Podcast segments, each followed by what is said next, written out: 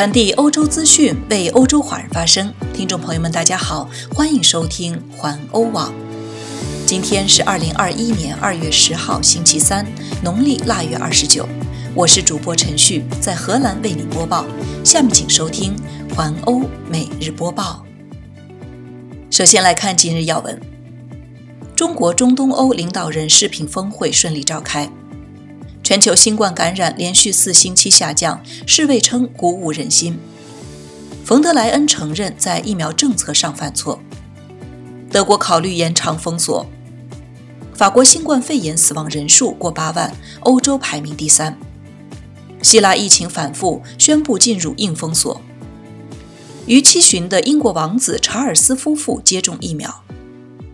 恩爱夫妻弥留之际，照片感动世人。下面请收听详细新闻。首先来关注中国中东欧领导人视频峰会。中国中东欧国家领导人峰会昨天以视频形式举行，中国国家主席习近平出席了峰会并主持了会议，做了发言。习近平在峰会中表示，将加强与中东欧的疫苗和贸易合作。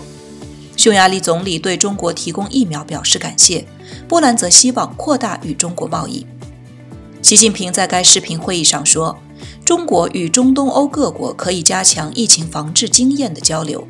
中国愿继续在力所能及的范围内向有关国家提供疫苗，为推动疫苗作为全球公共产品，促进疫苗在全球公平分配和使用做出贡献。”据新华社报道，目前，目前塞尔维亚已经从中国企业获取了一百万剂的疫苗，匈牙利正在与中国的疫苗企业进行合作。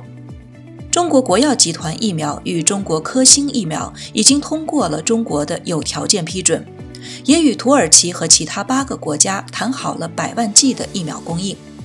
此外，习近平致辞说，会促进与中东欧国家的贸易与投资合作，并计划在未来五年从中东欧国家进口累计价值一千七百亿美元以上的商品。同时也会推进中国宁波、沧州等地中国中东欧国家经贸合作示范区产业园的建设等。再来关注全球新冠感染数量。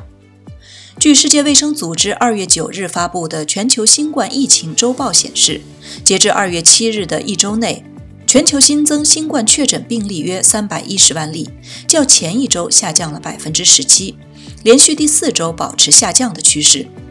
世卫组织表示。尽管仍有多国确诊病例数还在增加，但从全球角度看，确诊病例数呈下降趋势，鼓舞人心。据法新社汇总官方数据显示，截至标准时间九日十一时，全球至少两百三十二万五千七百四十四人死于新冠肺炎，至少一亿六百四十万七千例确诊病例。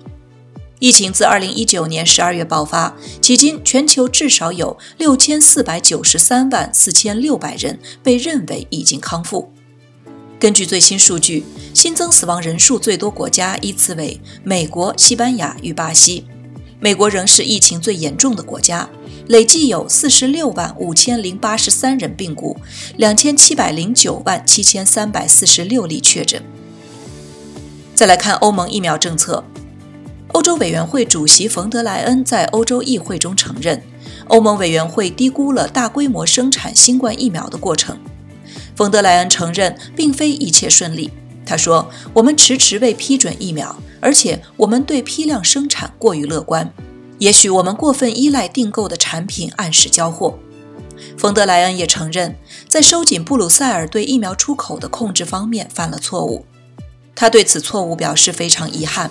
但他对如何会产生这些错误以及应为此负责的人保持沉默。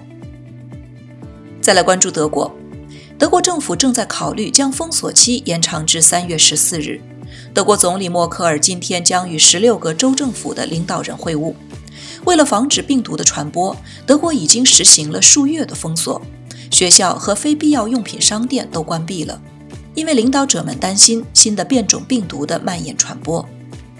巴登符腾堡州州长克雷奇曼对媒体明镜在线说：“我们已经在其他国家，如葡萄牙，看到了这种病毒的传播有多快。”默克尔已经明确表示，如果可以放松措施，重开小学是当务之急。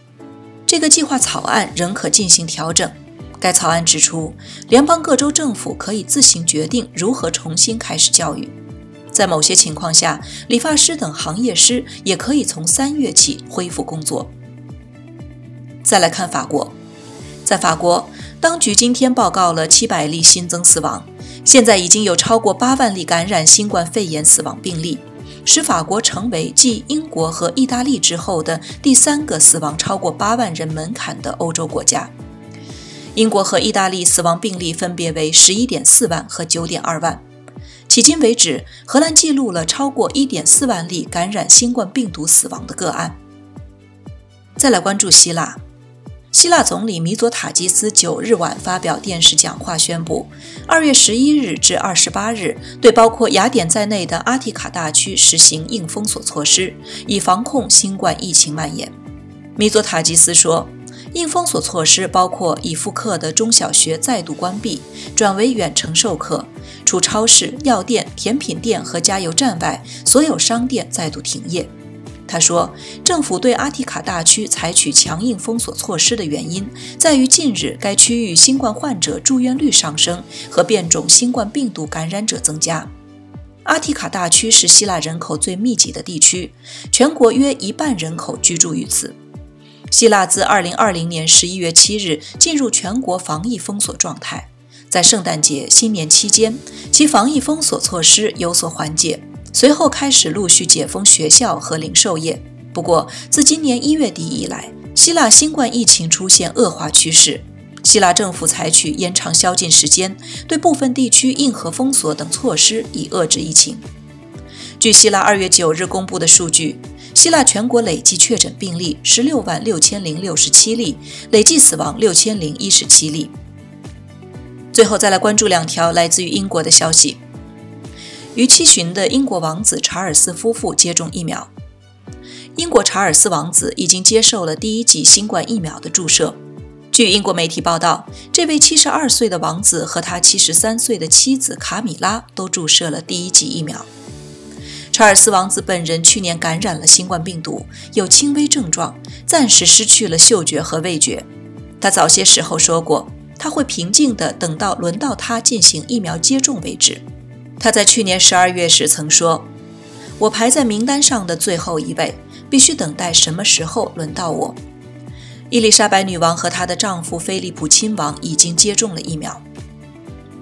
最后一条消息来自于英国曼彻斯特。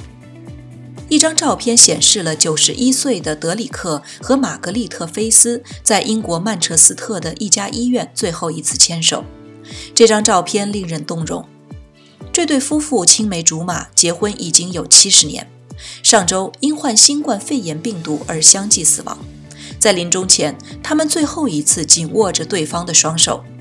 他们有五个孩子、十一个孙子和四个曾孙。照片由他们五十岁的女儿芭芭拉提供。两人中，先是女方入住曼彻斯特的特拉福德医院，后来男方住进了另一家医院。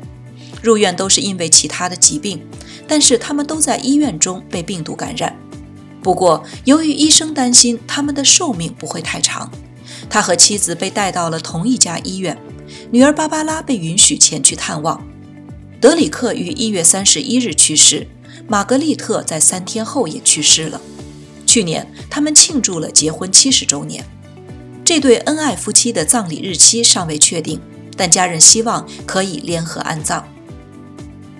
以上就是今天的环欧每日播报，我是陈旭，感谢您每天关注环欧网为您带来的最新资讯。明天见。